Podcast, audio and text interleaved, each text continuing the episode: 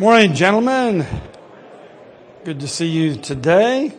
We're coming to the close of uh, studying Acts. We're in chapter 27 today and 28 next Thursday. I just want to commend you for your devotion to this great book this past year. It's been a pleasure to study with you and to follow along in the great work of the Holy Spirit in expanding the church all around the world. And we see how dynamic it was from the very beginning after the Pentecost Sunday. Well, uh, we wanted to conclude, first of all, chapter 26. We didn't get a chance to really study for a few minutes verses 24 through 32 in chapter 26. So let's turn back there. And you remember that Paul is defending himself before Festus and King Agrippa II uh, with his half sister Bernice, who came in with him. And uh, he had told his story. He had shown great respect for the court. He obviously was using, remember, a very common Roman court outline for his presentation. He also was accommodating uh, his Jewish audience. And so he had two audiences he was working at the same time. And he was communicating the gospel in a way that would be relevant to everybody in the room. Just amazing performance on his part. But then when we come to verses 24, where he begins to plead his case, and if you have your notes from last week, you can pull those out. If not, just follow along with me in the text. And in verses 24 and 25, the first thing he does, he, he pleads with his head. So we've got to use our heads. So we plead our case with our heads. And look how he does that in verse 24.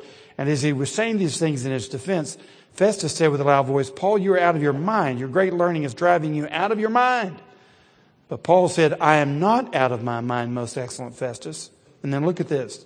I'm speaking true and rational words. True and rational words.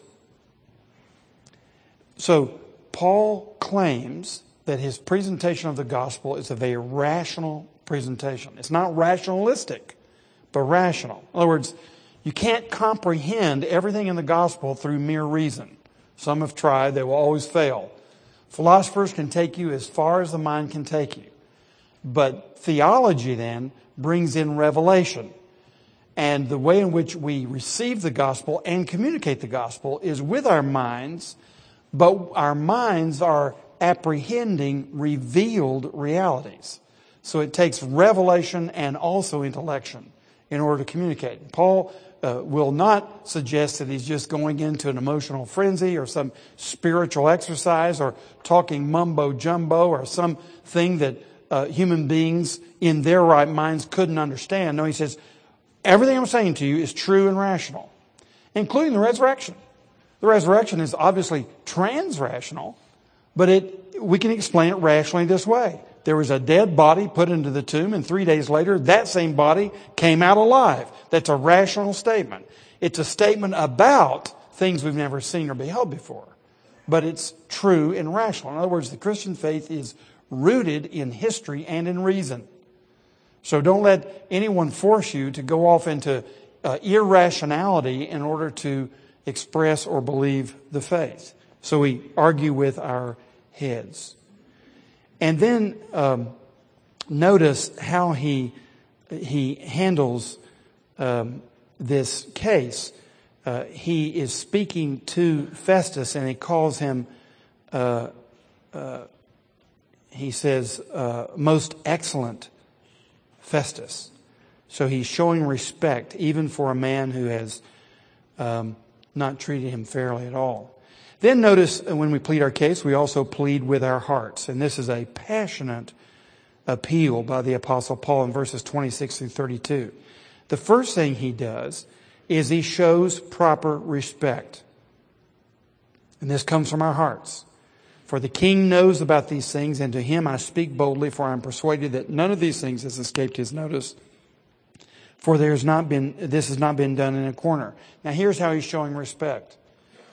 You notice he, he's talking to Festus, but he's talking about King Agrippa. Rather than coming straight at King Agrippa, Paul is shrewdly using the lesser uh, character, Festus, in order to make his statement to Agrippa. He says, Festus, I'm convinced that the king knows these things are true.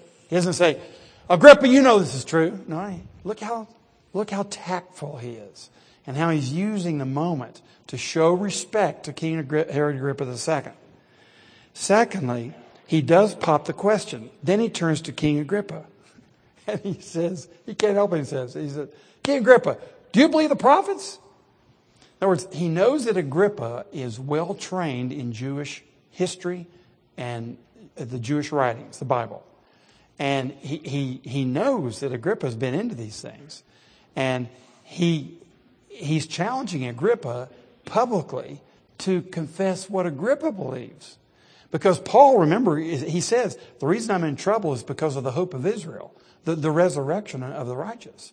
And Jesus Christ is the resurrection. So what are these Jews all upset about? So now he's going to look at Agrippa and say, do you believe, do you believe the prophets? And then notice before Agrippa is put on the spot to give some answer, Paul answers for him. I know you believe. very respectful and yet very challenging. Paul is not giving an inch on what he believes, nor is he giving an inch on the opportunity to evangelize, but he is showing extreme respect for human authorities that are all around him. Uh, so he pops the question, and then look in verses 28 and 29. This would be C on your outline. Uh, making an appeal. So we show respect, we pop the question, and we make an appeal. So Agrippa then answers. In a short time, would you persuade me to be a Christian? Which is a very shrewd response. Notice that Agrippa is not answering the question. Uh, Agrippa is making fun of him. So you want to convert me, do you, Paul?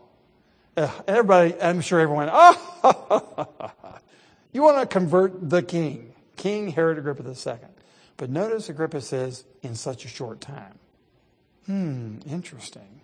So if you had a little longer, Paul, maybe you could do it. But you, do you, you think you're going to convert me in such a short time? But then look what Paul says. Paul, Paul doesn't say, why not? Or, of course. Look what he says. This is a very passionate statement. Whether short or long, I would to God that not only you, but also all who hear me this day might become such as I am, except for these change, chains. So, Paul uses that moment to springboard into a statement that applies now to everybody. I wish everybody, rich, poor, powerful, powerless, male, female, old, young, here, Jews and Gentiles everywhere would become as I am, except for these chains. Gentlemen, here's, here's the key. When you really come to know Christ and you know He's got you and that you've got Him, the number one thing you would want anybody else in the world to have is what you've got. You see that the Apostle Paul is, he doesn't think of himself as being the deprived individual here. It's King Herod Agrippa II in his purple robes and all of his concubines or whatever else he, he wants in life with all of his power and wealth. It's Herod Agrippa II who's deprived. And Paul knows it. Do you know it? Do you know that you've got everything that a man could ever have when you have Christ? And you long, you long for all of your friends and even your enemies to have what you've got? That, that was just coming out of Paul's intuition. It was his true passion. And he just shares it here from his heart. He makes an appeal to Herod Agrippa II and everyone else. And then notice lastly, when, when we put our hearts into it, we just leave the outcome with the Lord. We just trust the Lord. So with our hearts, showing respect, popping the question, making an appeal, and trusting the Lord. And then when they had withdrawn, they said to one another, This man is doing nothing to deserve death or imprisonment.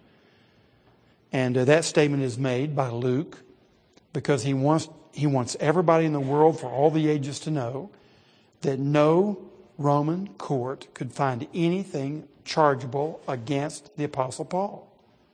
There was no indictment that ever made any sense. There was no uh, conviction of any charge against him in a court of law. And Luke wants to make it clear that Paul was a law abiding citizen. He also wants to make it clear to the whole Roman Empire these people obey the law, they don't disobey the law, these Christians. And then he goes on to say, And Agrippa said to Festus, This man could have been set free if he had not appealed to Caesar. Paul is clearly innocent, but Paul is clearly still imprisoned. And that's very difficult, isn't it? When you know that you've, Your conscience is clear. You've obeyed the law. You've done what is right, and you still get fired. Or you still are put on the outs. Or you still are oppressed. It's very difficult. It takes trust in the Lord to know that He's up to something. And as we're going to see in chapters 27 and especially 28, God is up to something. And God is controlling everything. God is getting Paul where He wants Paul to be. And He wants Paul before Caesar's court. And as we find out in the letter to the Philippians, Paul gets in Caesar's court. Paul gets in under house arrest. Paul has guards all around him and he leads them to Christ. Paul, uh, God rather, wants to reach those in Caesar's household and he's got a way to do it and it's through Paul's unjust imprisonment and dangerous transfer to Rome to get him there to have a voice for the gospel in Caesar's household. And sometimes we just don't think of that at all. As we'll see in a few moments in chapter 27, we have other ways of thinking about the way history is unfolding, cause and effect, and our historiography. We, we do it in different ways. Christians have distinctive ways of looking at history and distinctive ways at looking at our own personal lives and the events that are unfolding. We'll see that in the apostle's life in this next chapter as well. But here we close out. Paul has made a passionate appeal. And who knows whether someone came to Christ that day or didn't, but Paul discharged his duty, and now he continues to trust the Lord as they walk and say, walk away and say, eh, he could have been free if he hadn't appealed to Caesar. How about this, Agrippa? He could have been free if the Roman magistrates hadn't been treating him unjustly for three years. And he would have been free then too. That's another way of explaining it. But they blame Paul for it because he appealed to Caesar. So be it. Uh, in the injustice of, of things, Paul is still in God's hands. Now let's look at chapter 27 and we're going to see that, okay, Paul now has defended the faith faithfully on five instances. And this last one has to be the greatest of them all, where Paul really unfolds the gospel, unfolds his calling to share that gospel, and shows us how tactfully to contextualize the gospel in the moment uh, with those who are speaking to us. Paul now is going to uh, have a nice little sail uh, to Rome. Let's look at it in verse 20, in chapter 27. And when it was decided that we should sail for Italy, they delivered Paul and some other prisoners to a centurion of the Augustan cohort named Julius. And embarking in a ship of Adramyttium, which was about to sail to the ports along the coast of Asia, we put to sea, accompanied by Aristarchus, a Macedonian from Thessalonica. The next day, we put in at Sidon, and Julius treated Paul kindly and gave him leave to go to his friends and be cared for. And putting out to sea from there, we sailed under the lee of Cyprus because the winds were against us. And when we had sailed across the open sea along the coast of Cilicia and Pamphylia, we came to Myra in Lycia. There the centurion found a ship of Alexandria sailing for Italy and put us on board. We sailed slowly for a number of days and arrived with difficulty off Cnidus, and as the wind did not allow us to go farther, we sailed under the lee of Crete off Salmone. Coasting along it with difficulty, we came to a place called Fair Havens, near which was the city of Lasea. Since much time had passed and the voyage was now dangerous because even the east, uh, the fast was already over, Paul advised them, saying, Sirs, I perceive that the voyage will be with injury and much loss, not only of the cargo and the ship, but also of our lives. But the centurion paid more attention to the pilot and to the owner of the ship than to what Paul said. And because the harbor was not suitable to spend the winter in, the majority decided to put out to sea from there on the chance that somehow they could reach Phoenix, a harbor of Crete, facing both southwest and northwest and spend the winter there. Now let's look at these 13 verses. And I want us to see, first of all, as we look at this entire chapter, saints sail into storms. Saints sail into storms. Bad things happen. Stuff happens. And it happens to saints. We get into storms. In these 13 verses, A, they are often unavoidable. They are often unavoidable. Well, how is this trip unavoidable for Paul? Well, Paul's being taken off in a destination which he, he would not have been on had he not been treated just, unjustly by the Romans. He had to appeal to Caesar to save his neck because Festus was going to have him go back to Jerusalem and face, you know, those, those who would have hijacked him and, and killed him. So, first of all, Paul tried to avoid it through just facing the Roman courts and seeking justice. Uh, secondly, Paul tried to avoid it because, look, the man has already been shipwrecked at least three times. Think about this. Paul was a frequent traveler. He had thousands of miles on his log. And he had been on the Mediterranean many, many times, had been in three shipwrecks. This would be the fourth. And Paul kind of knows the weather. I mean, okay, so he's a tent maker and a preacher, but he's been on the sea. He kind of knows what's going on. Those of you who fly around a lot, you kind of know when it's a rough day to fly, when it's not a rough day to fly. You kind of know how things operate. You've been around airports and airplanes, and you know you don't need a whole lot of information from the pilot. You could actually advise him on a couple of occasions. That's what Paul's doing. They grabbed a ship that was a coastal ship. It wasn't really made for the high seas, and it went around the coast up toward Turkey. Then when they get to Turkey, they're going to catch another ship that's a, that is seaworthy that's on its way from Alexandria, Egypt to Rome full of wheat, uh, a cargo ship. But on, when they get to Fair Havens, Paul says to them, This is a bad time to travel, boys. I've been on it before. I've been shipwrecked several times. You don't want to do this. And they do anyway. So stuff happens. And sometimes it's against your better judgment. But what you got to understand is that even though you have done everything to avoid the storm, sometimes storms still happen. And let me, let me just point out something really obvious here. Paul is not getting into trouble because of something bad he did. And you guys are just like little five year old boys. When you get into trouble, you just assume, I did it. You know, you know, or you start defending yourself. Wasn't me you know, because down deep inside you think you were the reason for it. Or you're, what you're thinking is, you know, this bad stuff's happened to me. I knew it happened. You know, those bad things I did when I was in a fraternity in college. You know, it's all coming back to haunt me. You know, the Lord, the Lord, you, you think of the Lord as somehow kind of like Buddha, you know, or like karma, bad karma. And you, you have these guilt consciences, you know, and you think that everything that's happening is ultimately because you screwed up. Looky here, boys. Uh, Paul is in trouble because he was obedient. And that often happens to Christians. You get into storms not because you were disobedient, but because you were obedient. Now, we do get into storms because we're disobedient.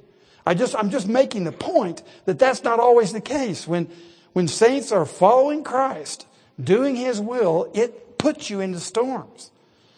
One thing that we'll see very clearly in this entire chapter, but you can already begin to see it here, is one of the most important things you need to know when you're in a storm, when bad things are happening. And that is this, and it's from the beginning of the Bible to the end. God is sovereign over your storms, and God is sovereign over you being in the storm.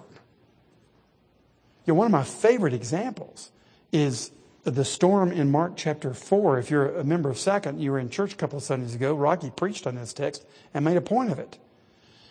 When the disciples got into the storm at the end of Mark chapter 4, notice how it starts in Mark 4:35.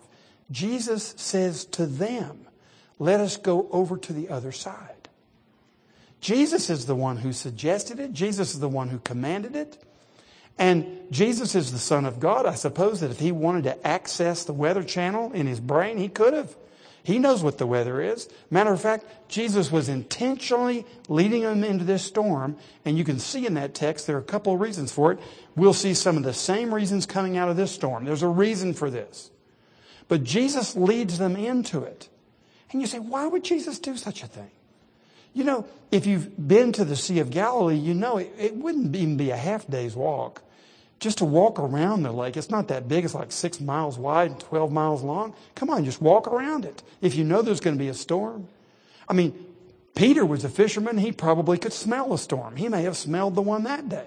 He could have said, Master, let's not do it. But he obeyed the master.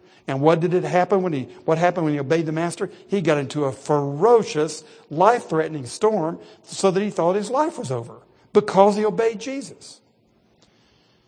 And, uh, one of my favorite preachers, Sinclair Ferguson, says when he talks about why Jesus led them into the storm. Instead of taking them around it, he said this is forever beneath the dignity of our Lord Jesus Christ to take us around a storm when rather he can take us through it.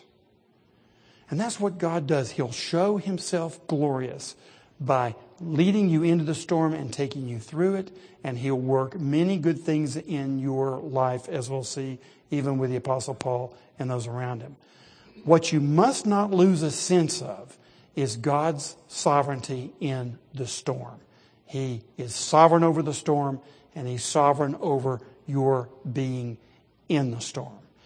Even if it's your fault, He's sovereign over your being in the storm, and He has a purpose for it. you know, uh, Lesslie Newbigin, a wonderful uh, theologian and missiologist who was a missionary to India for many years. And then when he came back to England, he began to write up many of the things he had learned. Bishop Newbigin wrote a book entitled uh, The Gospel in a Pluralist Society. And he was talking about how, of course, we share the gospel in many different cultural contexts. The gospel stays the same, but the way that we share it is always different. In his analysis of culture, at one point, he says, you can tell people's religions by their assumptions.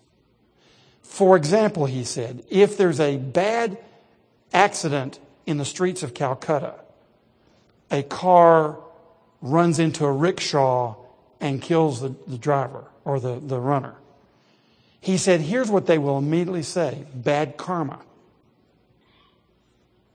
If you ask an American what happened, he would say bad luck. If you ask the Apostle Paul what happened, he would say God's hand. Newbigin's point is those assumptions reveal actually what you truly believe. It comes out without even saying it. It's the way that you assess things around you. Paul knew that God was in charge completely of every aspect of his life and every aspect of the universe, the heavens and the earth and things under the earth. So that's the first thing we want to notice that sometimes these storms are inevitable. God is sovereign in our storms. We get into them often through obedience, and sometimes we get into them through others' disobedience. But rather than getting so torqued and getting yourself in a knot because of all the injustices done to you. You've addressed all those, but then look up, get your eyes up, and realize that at the end of the day, this is God's hand. And that's the way Paul dealt with it. He was dealt with unjustly time after time after time. But ultimately, he looks up to see the ultimate cause and ordering of his affairs. Now, let's look at verse 14 through 20. And here, what we're going to see is they are sometimes severe. These storms are often unavoidable and they are sometimes severe. And I want us to look in, at the severity of this storm in verses 14 through 20. Now, when the this is verse 13 actually. When the south wind blew gently, supposing they had obtained their purpose, they weighed anchor and sailed along Crete close to the shore. But soon, a tempestuous wind called the nor'easter struck down from the land. And when the ship was caught and could not face the wind, we gave way to it and were driven along. Running under the lee of a small island called Cauda, we managed with difficulty to secure the ship's boat. After hoisting it up, they used supports to undergird the ship.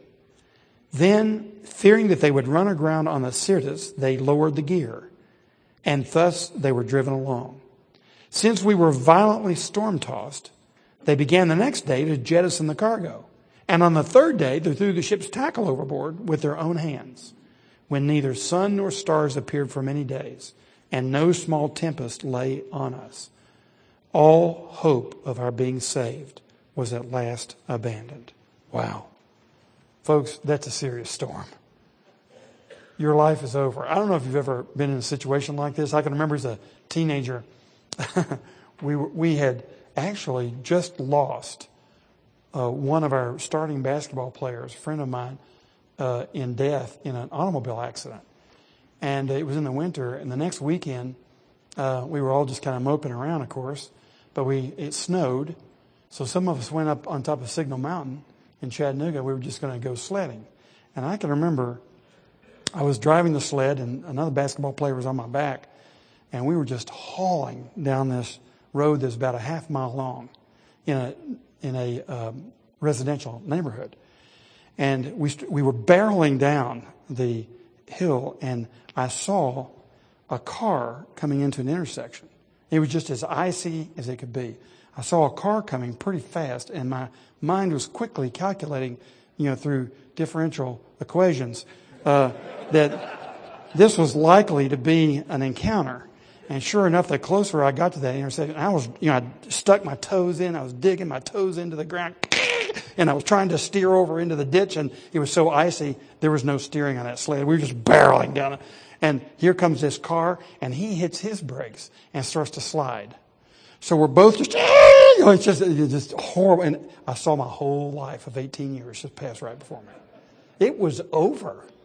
I don't know if I've ever had that feeling. It's just gone. It's just, this is the end of it. What a way to go right under that car. It's going to go right over me. Thump, thump, thump, thump, you know. And uh, you just have a few moments. Well, obviously I made it, didn't I? Uh, that car actually hit a little spot and got some traction and stopped. The front wheel stopped right on my friend's back. right there. But here Paul is facing something much more serious than that. I mean, there's any reasonable person would say, especially with the reputation of sailors in that part of the Mediterranean, it's over. It's a graveyard for sailors in, in nor'easters. So sometimes your, your storms are really, really severe. And following Jesus can flat get you dead. And all hope is gone. And don't feel as though you've been abandoned. You feel abandoned. You are not abandoned. God is in the middle of that severe storm and He is with you. Look how bad it can be. Now let's, let's look at verses 21 through 38. In fact, let's just read through the chapter and, and finish this part out. Since they had been without food for a long time, verse 21, Paul stood up among them and said, Men, you should have listened to me and not have set sail from Crete and incurred this injury and loss. Na, na, na, na, na, na. Yet now I urge you to take heart, for there will be no loss of life among you, but only of the ship. For this very night there stood before me an angel of the God to whom I belong and whom I worship. And he said, Do not be afraid, Paul. You must stand before Caesar. And behold, God has granted you all those who sail with you. So take heart, men, for I have faith in God that it will be exactly as I've been told. But we must run aground on some island. When the fourteenth night had come, as we were being driven across the Adriatic Sea, about midnight, the sailors suspected that they were nearing land. So they took a sounding and found 20 fathoms. A little farther on, they took a sounding again and found 15 fathoms. And fearing that we might run on the rocks, they let down four anchors from the stern and prayed for day to come. And as the sailors were seeking to escape from the ship and had lowered the ship's boat into the sea under pretense of laying out anchors from the bow, Paul said to the centurion and the soldiers, Unless these men stay in the ship, you cannot be saved. Then the soldiers cut away the ropes of the ship's boat and let it go. As day was about to dawn, Paul urged them all to take some food, saying, Today is the fourteenth day that you have continued in suspense and without food, having taken nothing. Therefore I urge you to take some food, for it will give you strength. For not a hair is to perish from the head of any of you. And when he had said these things, he took bread, and giving thanks to God in the presence of all, he broke it and began to eat. Then they all were encouraged and ate some food themselves. We were in all 276 persons in the ship. And when they had eaten enough, they lightened the ship, throwing out the wheat into the sea. Now, when it was day, they did not recognize the land, but they noticed a bay with a beach on which they planned, if possible, to run the ship ashore. So they cast off the anchors and left them in the sea, at the same time loosening the ropes that tied the rudders. Then, hoisting the foresail to the wind, they made for the beach. But striking a reef, they ran the vessel aground. The bow stuck and remained immovable, and the stern was being broken up by the surf. The soldiers' plan was to kill the prisoners lest any should swim away and escape. But the centurion, wishing to save Paul, kept them from carrying out their plan. He ordered those who could swim to jump, overboard first and make for the land, and the rest on planks or on pieces of the ship. And so it was that all were brought safely to land. Okay, verses 21 through 38, they sometimes, that is the storms, sometimes turn into shipwrecks. So you can get into these inevitable storms, not of your own making, under God's sovereignty. Those storms are sometimes really severe, and sometimes you're going to bust up. We call bankruptcy. You know, of all sorts physical bankruptcy, financial bankruptcy, sometimes moral bankruptcy. You have all kinds of bankruptcy. But here you have it. Sometimes we, our storms turn into shipwrecks. Now I want us to notice several key things uh, that were happening under God during the breakup of this ship. During our worst moment, I want us to look at what God's doing with you and me. First of all, in verses 21 through 26, our storms focus our faith. In that same story I referred to a moment ago, when Jesus had them in the storm, and then he rose up and he just told the wind and the waves, be muzzled. He spoke to them the same way he would demons. Be muzzled. And the sea was calm and the wind stopped. Then you can see the disciples over there sputtering and spitting out seawater and just completely terrorized and just stunned. And then Jesus said to them, Where's your faith, boys? you know, they're just, they can't believe that he's so calm and in control. I mean, they were afraid of the storm. Now they're afraid of Jesus. And he, but he says to them, where's your faith? What he's saying is this is testing your faith. Look how, leave your finger in Acts 27 and turn over to 1 Peter. And that would be on uh, page 2406 or 405, 2405. 1 Peter verse 6 talks about our salvation, and he says, In this, your salvation, you rejoice, though now for a little while, if necessary, you have been grieved by various trials. And then look, he explains what these trials are for. So that the tested genuineness of your faith, which is more precious than gold that perishes though it is tested by fire, may be found to result in praise and glory and honor at the revelation of Jesus Christ. So, gentlemen, the purpose is to strengthen our faith. You feel like you're being completely torn down. Well, okay, you ran track, you played football. What the coach do in the first weeks of your workouts? He tore you down physically. You can feel your whole body, you can hardly move. You're so sore. And then what happens? You get built up. You feel like you're being torn down, but what you're actually ha- is happening to you is you're being built up and your faith is being strengthened. And when you're in a storm and you think you've just completely lost your faith and all you've got is just what Peter had, enough faith to go to Jesus and complain about the storm. That's about all the faith he had left. Jesus, do you no longer care for us? He said. Care for us? I'm going to die on the cross, spread eagle for you. What do you mean care for you? We, we doubt that he cares for us, but at least we have the wit to go talk to him. And that's all the faith we're left with. Well, let me tell you something. The faith you were left with is the faith you had in the first place. And that's what storms do for us. It's like dross in gold. You heat up gold, the dross comes to the top, and they rake it off, and you purify the gold. So your faith is being purified when all this other crud falls off. Crud like Lord, I love you because you're the one who got me that caddy, you know. Uh, you're the one who gave me that hole in one when the odds were doubled, you know.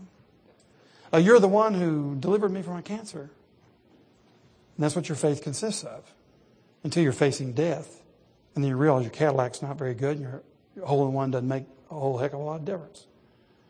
And what you're left with is, is what you really had in the first place.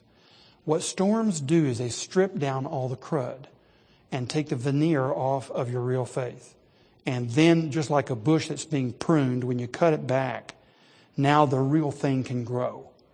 And that's what happens. That's what Peter found out. Peter wrote First Peter, and he was the one in the boat with Jesus who faced the storm. And Peter knew the value of storms personally. And he says it builds your faith. And so storms focus our faith and build our faith. And this is clearly uh, one of the purposes. We latch onto his promises when everything else is falling away. I may have told you the story before about Elisabeth Elliot, married to Jim Elliot, who, of course, was eventually uh, um, martyred by the Auca Indians in Ecuador. But Elisabeth Elliot, before she married him, was serving the Colorado Indians in Peru. And she uh, had been there for a year. And she had struggled to find anybody who would cooperate with her and help her learn the language. You have to have a language helper in order to translate, you know, to create an alphabet for the Colorado language and then to take the alphabet and put it into the New Testament. She had finally found, after a good while, one man who was willing to help her. She now has agreed to meet Jim in Quito, Ecuador, which is for her hundreds of miles away and up into the Andes. And later on, she finds out that's when he's going to propose to her. So she is going to leave her work for a few weeks to go meet Jim Elliot. She, meanwhile, finds that her language helper has been murdered because the other Colorado Indians do not want him working with the white woman. And then she takes all of her language work that she had worked on, she puts it on the public carrier, which, if you've been in that part of the world, you know how rugged it is, puts it up on the top of whatever bus or truck they have. When she gets out in Quito, it's gone, it's been stolen. So here she is. She calls it These Strange Ashes. After one full year of work, she has no language worker and she has no work to show for anything that she has done for an entire year. And here's what Elisabeth Elliot says about a moment like that. She says, It is in accepting what God has given, God gives Himself. It is in accepting what God has given, God gives Himself. So when everything is stripped away, what are you left with? God and His Word to you. And that's what Paul focuses on. He had a Word. And when all hope was lost, God was not lost. And God's Word was not lost. And Paul focused his faith on what God says to him. And what happens is when we hit our big storms, forget all the frivolity of life. We focus on the ultimate things that God has said that we can stake our life on, and that's good for us. It's exactly what happens here. I remember one time going to visit an elderly woman in the first church I served, a dear, dear saint. Uh, wish I could had time to brag on her. But I went to her bedside expecting to perform her funeral in a few days because it looked as though she was on her deathbed. And uh, I asked for multiple motives. I said, Ms. Richardson, What's your favorite hymn? I was thinking of her funeral. But I also want to know about her testimony. I want to know what made this woman tick. And she didn't just pick a favorite hymn, she picked a favorite stanza. Uh, and she said, she just recited it. She said, When through the deep waters I cause thee to go, the rivers of sorrow will not overflow. But I will be with thee, thy troubles to bless, and sanctify to thee thy deepest distress. From How Firm a Foundation. What a wonderful testimony. When through the deep waters, I'll go with you. And I'll sanctify to you every distress you ever face. In other words, it will redound for your good. What a confidence. When she thought she was facing death, when everything was stripped away children, grandchildren, traveling, eating, everything stripped away what are you left with? God.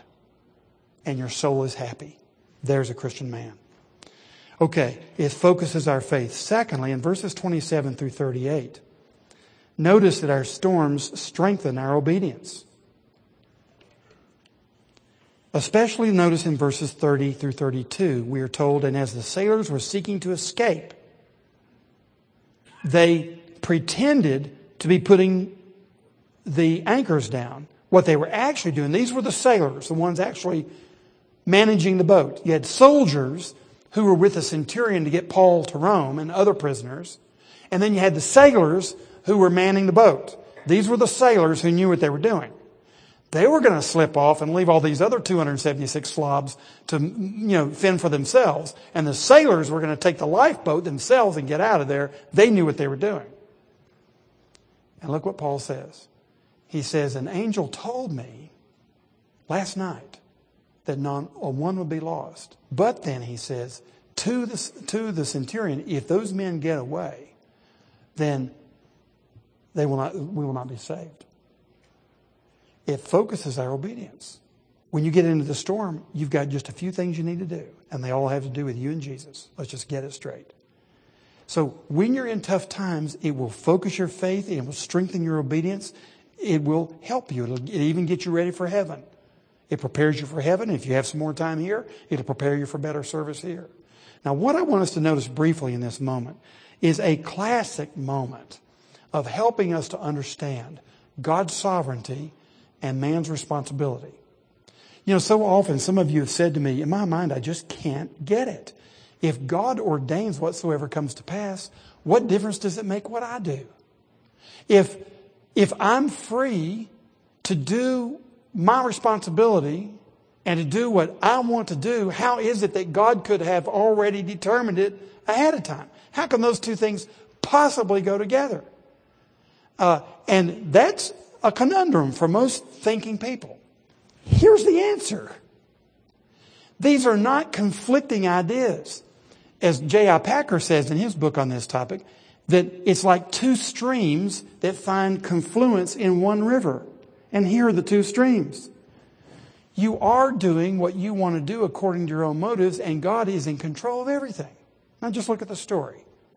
Paul has a revelation from God about what God is going to do. God doesn't tell us much about the future. He tells us the big things that we need to know, and they're decreed by Him, and they're going to happen. When He decrees something, it will happen. And sometimes He tells us about it. Here, He actually told Paul about this one. Nobody's going to be lost tomorrow. It's a decree of God, okay? Here we have it nailed down. The sovereignty of God, the decree of God, he has said what's going to happen. Then look what happens. Some of these sneaky sailors think they're going to pull off a getaway job. And Paul looks at them and notice what he says. Unless these men stay in the ship, you cannot be saved. If we don't have sailors, the ship is going to break up and people will be lost. Here's human responsibility. And he says, if, when. In other words, there's conditionality. There's a responsibility. There's something that men must do in order to be saved. You say, okay. So explain it to me. Well, here's the explanation. You get to the end of the story, and they arrive safely on land. Oh, hey, all right, you got it. Why did they arrive safely on land? Well, two reasons. They arrived safely on land because the sneaky little sailors had to stay with the ship. Number one, human responsibility. Here's another reason they arrived safely on land. God decreed it from the first place. So you see that God's decree and His sovereignty over all things is so mysterious and so complex, it even includes the motives and responsibilities of human beings. And they confluently go together. So God's sovereignty does not deny the sailor's responsibility to stay with the ship. God's sovereignty does not deny the demand that you pray and plead for the lost and evangelize them. God's sovereignty does not deny that I'm responsible for every moral decision I make and that there are conditions upon certain good things happening. But it's all under the sovereignty of God. Go figure. Your mathematical equations won't get you there. What you have to see is a much bigger picture of God's sovereignty over all things, including human responsibility and decision making. That's the only way you're going to get there from here. Now, you, you run into this, of course, in Matthew chapter 11, where Jesus says, Come unto me, all you who are weary and burdened, and I will give you rest. Look at the verses right before that. He says, No one knows the Father except the Son and those to whom he chooses to reveal him. so, but you still have the invitation. Come unto me, all who are weary and burdened, and I will give you rest. And who, whoever does come, they get rest. And they get rest because they came. But ultimately, they have rest because Jesus chose to reveal the Father to them. and drew them to himself. Both are true. So one does not deny the other. They're both included in the mysterious providence of God. It's a wonderful, Acts 27 is probably the best place to go if you want to see how sovereignty and responsibility work together. Now, thirdly, notice in verses 39 through 44 that our storms prove his love. You can see God's plan here, especially in verses 42 through 43.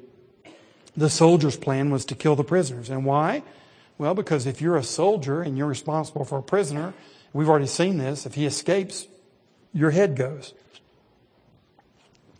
So the soldiers had a legitimate opportunity to kill the soldiers. No one would have convicted them of anything. To be, I mean, the, the prisoners. If, if they wanted to secure the prisoners and be sure they didn't get away, they had the right to kill them rather than to let them escape and that was a soldier's choice. Good old Julius. Do you notice something here? God's at work through the Romans. God's at work through all kinds of things around you. People who don't agree with you about Jesus, God's still using them. They're His pawns. Now, it is true that Paul was undoubtedly evangelizing Julius. He had built a friendship with Julius. And Paul doesn't allow someone's official office whose office makes them responsible for Paul's oppression to come between him and that individual. And some of you who have fought in warfare, you know what I'm talking about. One moment you could be trying to kill a guy because he's got the other uniform on. But if you ever have opportunity to talk with him, your duty is to love him and to treat him with respect, even though you have an office of being in warfare against him. And Paul was an expert at this. He loved people no matter what their office was. And he always was evangelizing people whose job was to make his life miserable. And look how, how God uses that.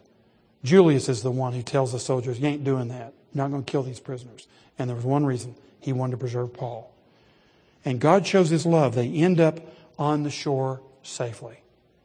Now you say, Hey, Wilson, fine. This is a great story. You know, Paul lives. Everybody lives. Great, wonderful. What about me? I've got cancer. I don't think I'm going to live. Well, this is where the Christian mentality conquers any storm. Here's the Christian mentality. Gentlemen, we don't just live for this life. Paul says, if for this life we have hope, this life only, we have hope in Christ, we have, are of all people most to be pitied. If you've got your hope in what Christ can do for you bound into your three score and ten right here on this earth, you're to be pitied more than the most unrighteous pagan on the face of the earth. You are a fool. The Christian thinks way beyond this present life. We believe in the resurrection. We believe it.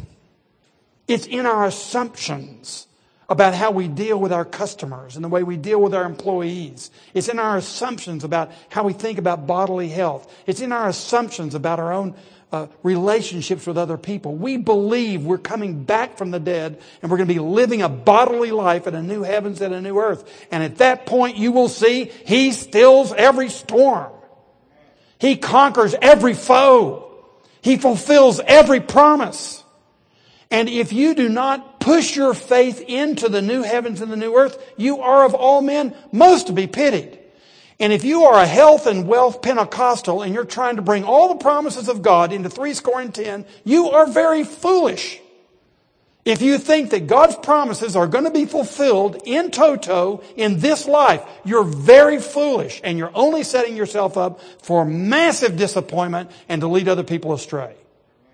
You must get your mind into the heavenlies. Paul said, get your mind off earthly things, set them at the right hand of God where Jesus Christ reigns at his right hand.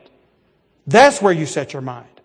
And so we, we have a vision for eternal life in the new heavens and the new earth with new resurrected bodies. And when that happens, you will rejoice greatly. Just like they rejoiced. Can you imagine what it was like? Not eating for two weeks getting a little bit of bread before the, you get you know dunked into the ocean. And a raging storm with shoals everywhere, and you're swimming around, and you make it safely onto shore. And there's somebody who has a campfire all set up for you. Can you imagine how, man, whoa, ha, How happy you are. You made it. Well, that cannot be compared to what it means for you to make it on the other side of the Jordan River. What it makes, means for you to get on the shore. You can't imagine the glory that goes to God from shouting saints who made it and who believed what they believed and based their life on what they believed and they, they see God is faithful and fulfills everything He promised. Man, what a day that's going to be. And that's the reason that nothing gets us down in this life. If you do, you're foolish. You've allowed just like a little child to bring your happiness into these few moments as to whether you get a cookie or not. That's how silly it is. Stretch this out into the reality of the full chronological scope of your life and live this life in the context of the eternal life, not just the three score and ten. Now, that's how our storms prove his love. Now, lastly, let's look at chapter 28. We got four minutes. Let's use them. Chapter 28, verses 1 through 10. After we were brought safely through, we then learned that the island was called Malta. The native people showed us unusual kindness, for they kindled a fire and welcomed us all because it had begun to rain and was cold. oh, just, just more joy there, more cold. When Paul had gathered a bundle of sticks and put them in the fire, a viper came out because of the heat and fastened on his hand. Boy, it's a great day for Paul, isn't it? When the native people saw the creature hanging from his hand, they said to one another, no doubt this man's a murderer. Though he has escaped from the sea, justice, that is the God Dike, justice, has not allowed him to live. He, however, shook off the creature into the fire and suffered no harm. They were waiting for him to swell up or suddenly fall down dead. But when they had waited a long time and saw no misfortune come to him, they changed their minds and said that he was a god. Now in the neighborhood of that place were lands belonging to the chief man of the island named Publius, who received us and entertained us hospitably for three days. It happened that the father of Publius lay sick with fever and dysentery, and Paul visited him and prayed, and putting his hands on him, healed him. And when this had taken place, the rest of the people on the island who had diseases also came and were cured. They also honored us greatly, and when we were about to sail, they put on board whatever we needed. Man, what a story. Let's look at three aspects of it. Verses 1 through 3 Our service provokes our suffering. Our service provokes our suffering. You're going to get bitten by snakes, guys. I'm sorry. But notice that the, the promise that is in the part of Mark that we're not sure is canonical says that when you know, vipers bite you, you, you won't die of their poison. It doesn't say you won't get bitten. it just says you won't die of the poison. But anyway, Paul got bit by a snake. What a day. I mean, I've just been in a shipwreck after two weeks of not seeing the sun, the stars. And here I finally make it aboard, uh, you know, uh, make it ashore and wacko, viper hits me. Just don't be surprised when bad things happen, you know, in God's service. Secondly, verses four through six, our interpretation reveals our religion. We've talked about this already. Our interpretation reveals our religion. And look what happens to people when they don't trust in Christ. They're just all over the place. He's an axe murderer on one hand, and 10 minutes later, he's a God. And both are just insane exaggerations and implications of taking things in history and t- trying to assume who God is. Look how wild the human mind is, the fallen human mind. If we don't have revelation, that's where we all go. Our interpretation reveals our religion. What's your interpretation? God's in charge of all things. How do you know that? It's revealed in the Bible. Thirdly, our bites become our blessings. Gentlemen, please notice that although there's all kinds of craziness going on, people think Paul's a god. Just like in Lystra, they thought Barnabas and Paul were gods and then they wanted to stone them to death. That's how fickle human beings are. But look how God uses it. His reputation goes everywhere, so he ends up in the wealthy man's house, Publius, because Publius was sick and Paul was shown to have some power over vipers. So now Paul has an opportunity to evangelize Publius and to heal other people. He's taking his snake bite and he's using the snake bite as an opportunity to evangelize the entire island of Malta. Look what happens with a man who believes in the promises of God, trusts his sovereignty in every circumstance, and has his eyes open to the opportunities for the kingdom that come along, even through our travail. That's what Paul does. It's an amazing story. Paul is taking the worst things that can happen. Talk about a bad day at the office, a shipwreck, a snake bites you, and then you're supposed to heal people of all their diseases. And that's a rough day. But with God's help, He'll take us right through the storm, strengthen our faith, strengthen our obedience, and use us in ministry. What a great God. Praise be to his name. Let's pray. Father, thank you for your sovereignty over all things in our lives, including the worst moments we can ever recall or will ever face. Help us, Lord, to know your presence and your purposes in our storms. That you do intend to strengthen our faith and our obedience, and you do intend to glorify yourself. Give us the patience to wait for the ultimate outcome of all things when we can look back and see that in every circumstance, you are working everything together for good for those who are called according to your purpose and who love you. And Lord, go with my brothers now as they go into the world to serve you and to face inevitable storms from time to time and grant them your peace. In Jesus' name, amen.